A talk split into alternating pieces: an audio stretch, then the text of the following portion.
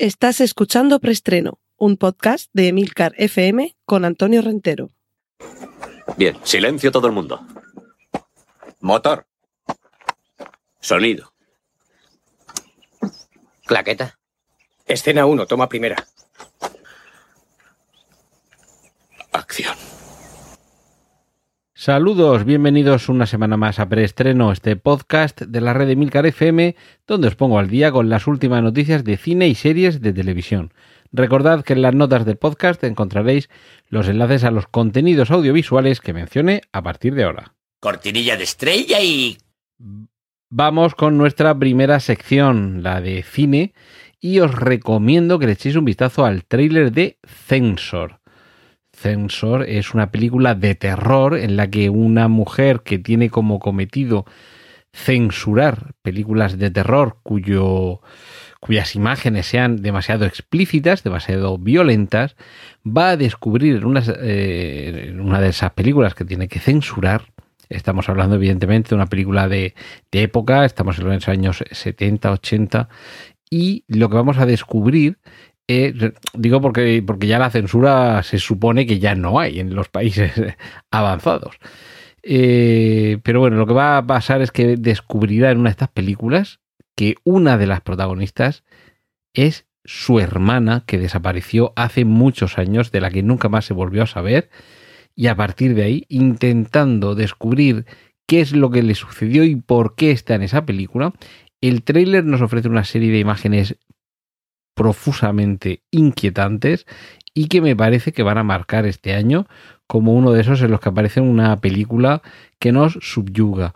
Algunos ya han empezado a, recordar una película que también nos sumergía en el pasado del cine, como es, eh, Sound Studio Berberian, una película en la que veíamos qué es lo que sucedía en uno de estos estudios que producían películas del género giallo en Italia, pero en este caso, mm, en lugar de tener un sensor que empezaba a ver que ahí en ese montaje se descubría algo, lo que teníamos era un técnico de sonido que tenía que trucar los, eh, los efectos para que se escuche en la película esos sonidos desagradables de los huesos partiéndose, los cuchillos entrando en la carne y, en fin, todo esto que parece tan, tan inocente daba pie a una trama bastante enfermiza y, que desde luego todos los que nos gustan los intríngulis y la tramoya del cine nos encanta. Así que una nueva mezcla de cine dentro del cine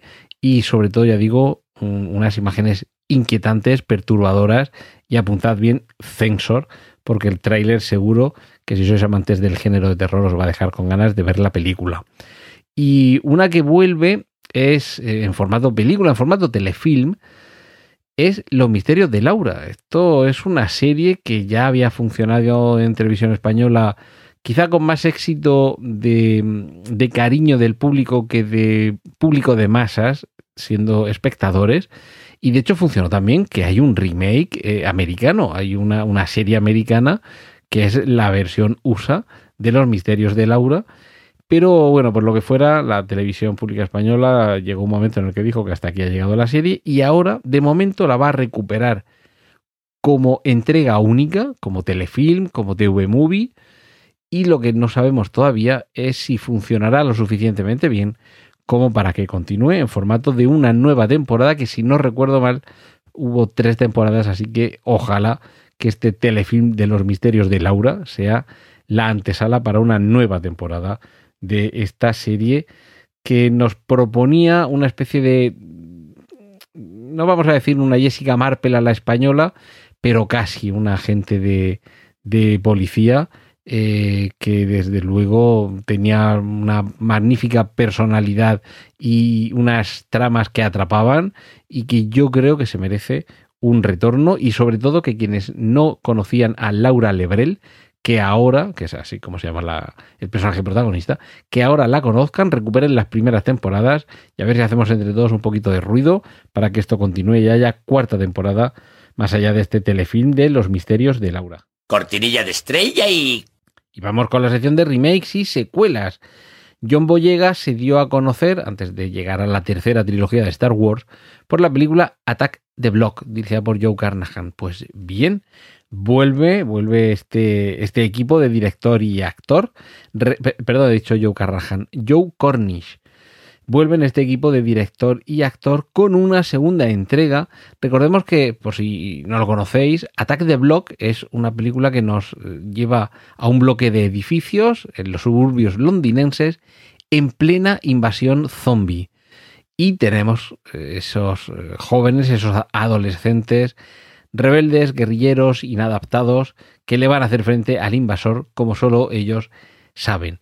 Se supone que en esta segunda entrega lo que veremos será qué es lo que ha sucedido años después. No, no va a ser, parece, una secuela de estas de lo que ocurrió inmediatamente después, sino que vamos a ver las consecuencias, como dicen en inglés, el aftermath, lo que sucedió con posterioridad, pero dejando un lapso de tiempo para que evolucione tanto la situación como los personajes.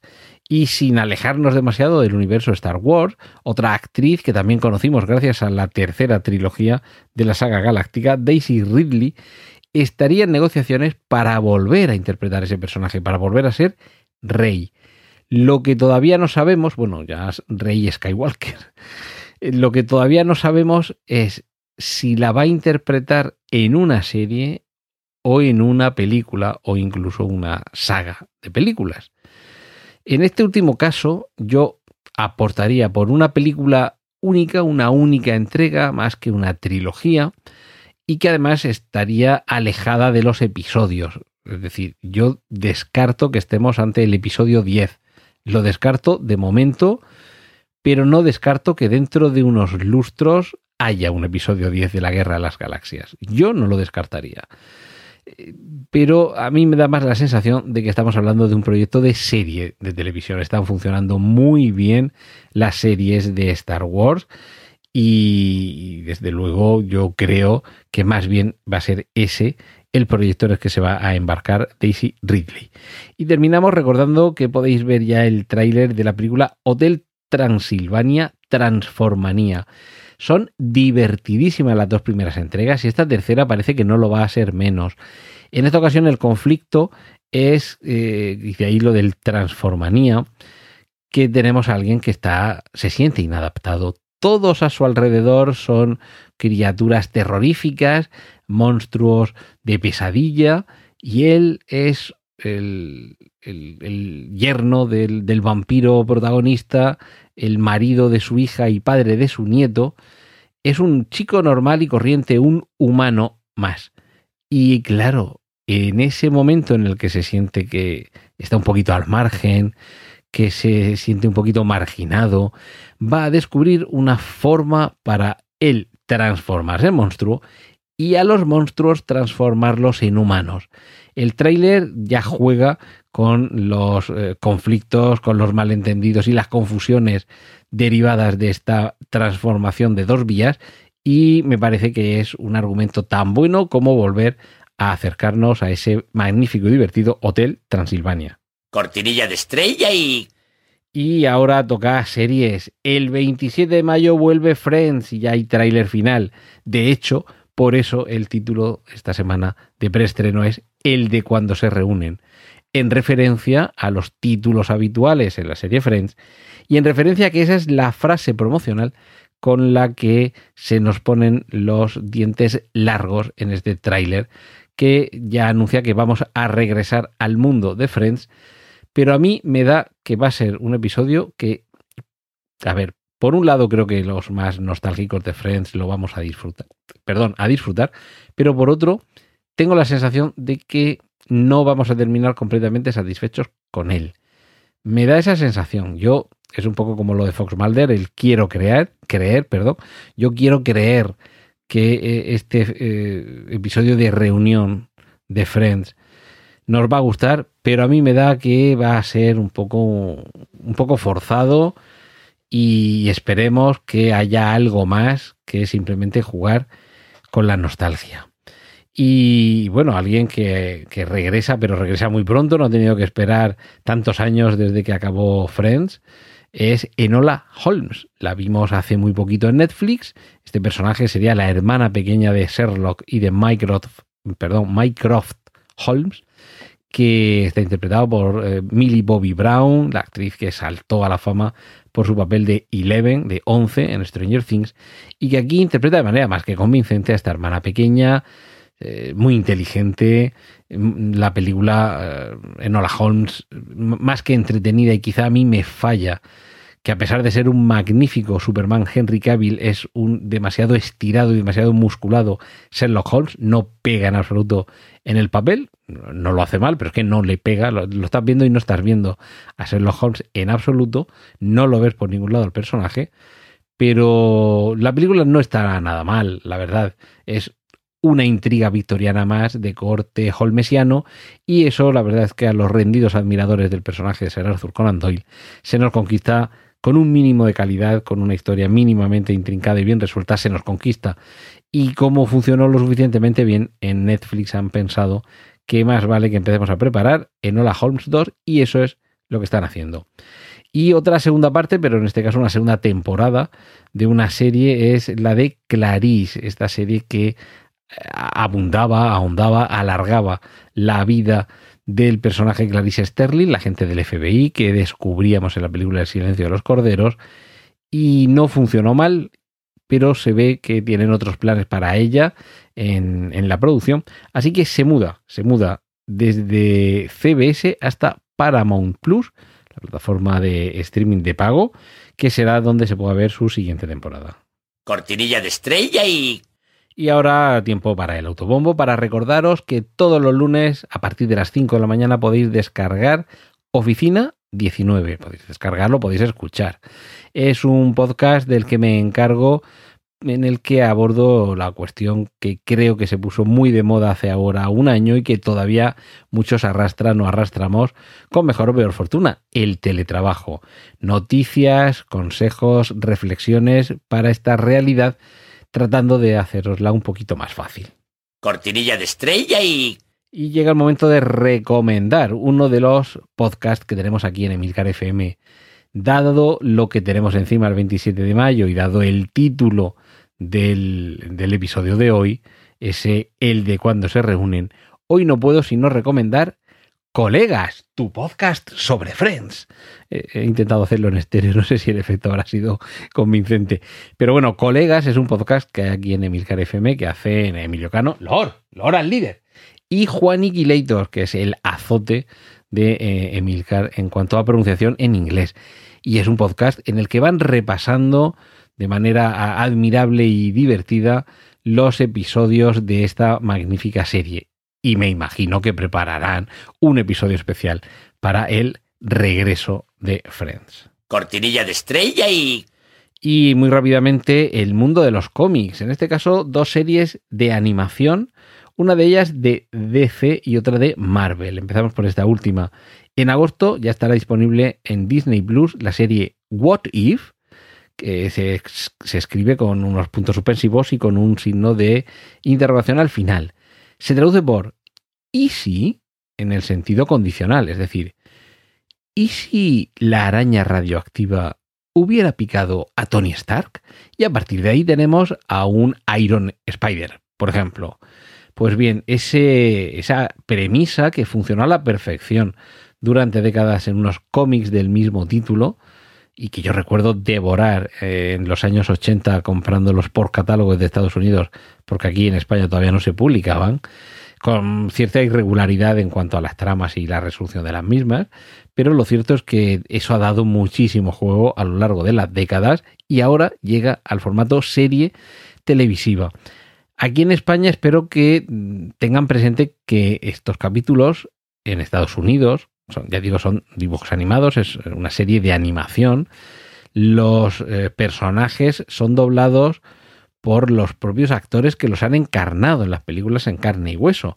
Así que espero que aquí en España, cuando se llegue al, al, momento de hacer el doblaje, hagan lo propio y les doten de las voces de los mismos actores de doblaje que, do, que doblaban aquí en la versión española a los actores de, de las películas. Y serie de DC, la distinguida competencia. En los años 80 también se revolucionó el mundo de la animación, sobre todo por el uso del negro. Decían, bueno, por lo menos eso es lo que decía, que el color negro no se utilizaba en los dibujos animados, en la animación, pero esta serie, Batman The Animated Series, la serie de animación de Batman, que pudimos disfrutar en Canal Plus en su momento, sí que hacía uso de este color, tenía desde luego un, estilo y una propuesta completamente revolucionaria y yo creo que marcó una época sin duda. Y ahora vuelve, ahora regresa la animación a Batman y además con la producción de JJ Abrams y Matt Reeves.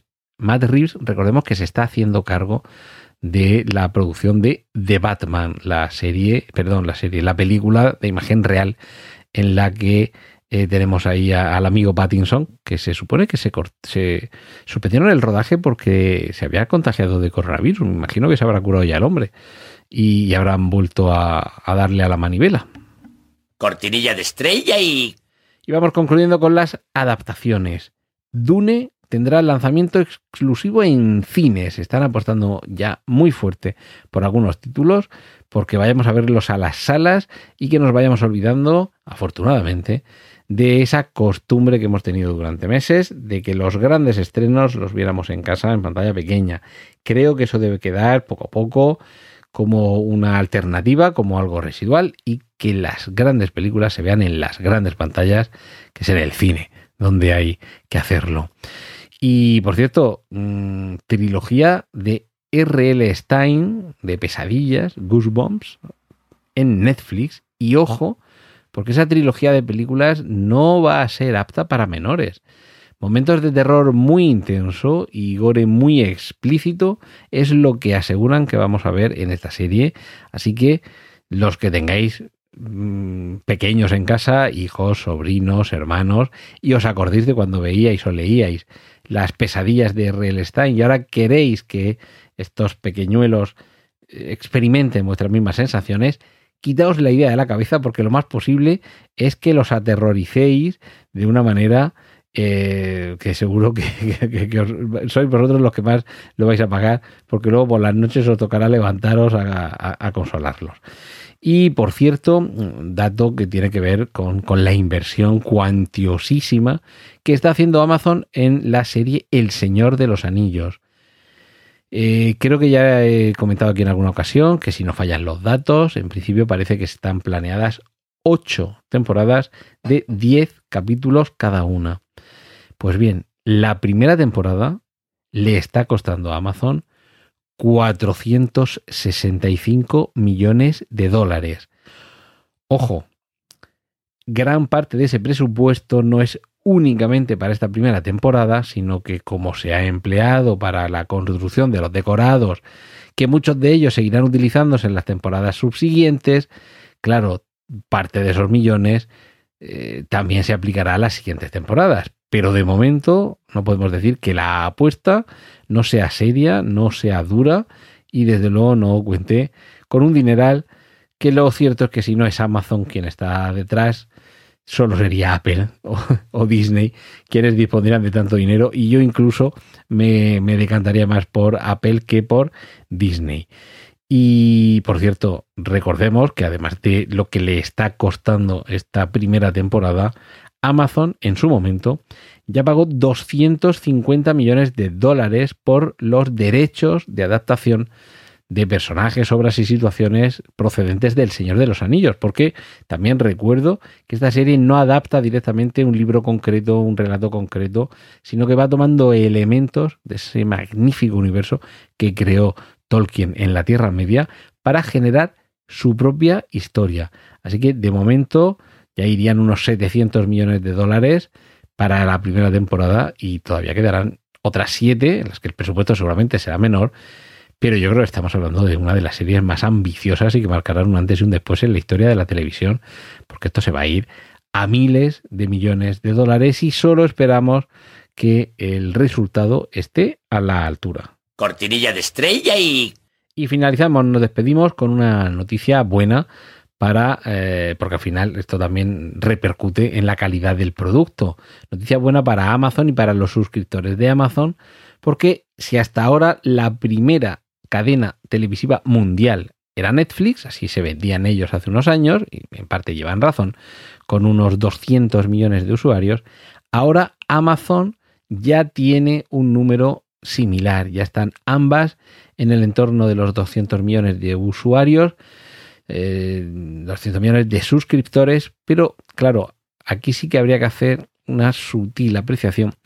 Y es que seguramente habrá muchos suscriptores de Amazon Prime que no vean Amazon Prime. Amazon Prime Video me refiero. ¿Por qué? Por la sencilla razón de que eh, esta plataforma de streaming va incluida en el paquete premium de Amazon, en Amazon Prime, donde también va Amazon Music, donde también tienes esos gastos de envío gratis y envíos en 24 horas eh, para muchos productos. Y una, bueno, tienes el espacio de almacenamiento ilimitado de fotografías y hasta 5 gigas de fotos. Es decir, que tienes muchas cosas con, con ese Amazon Prime y una de ellas es Prime Video. Pero por eso digo que habrá unos cuantos millones de suscriptores de Prime que a lo mejor ni siquiera saben que tienen ahí incluido una plataforma de streaming. Pero en cualquier caso, no deja de ser una cifra respetable, contundente y que ya deja las lanzas bien en alto de quienes son los dos mayores contendientes en estas batallas en las plataformas de streaming. Cortinilla de estrella y y finalizamos aquí el preestreno de esta semana. Muchísimas gracias por estar ahí al otro lado del micrófono, al otro lado de los altavoces, del auricular o por donde me, estéis escuchando. De verdad, muchas gracias por seguir escuchándome cada semana, por seguir teniendo pasión por el cine y por las series de televisión. Y la semana que viene, aquí, en Emilcar FM, más con preestreno. ¡Y corten! Gracias por escuchar preestreno puedes contactar con nosotros en emilcar.fm barra preestreno, donde encontrarás nuestros anteriores episodios. Genial, la positiva.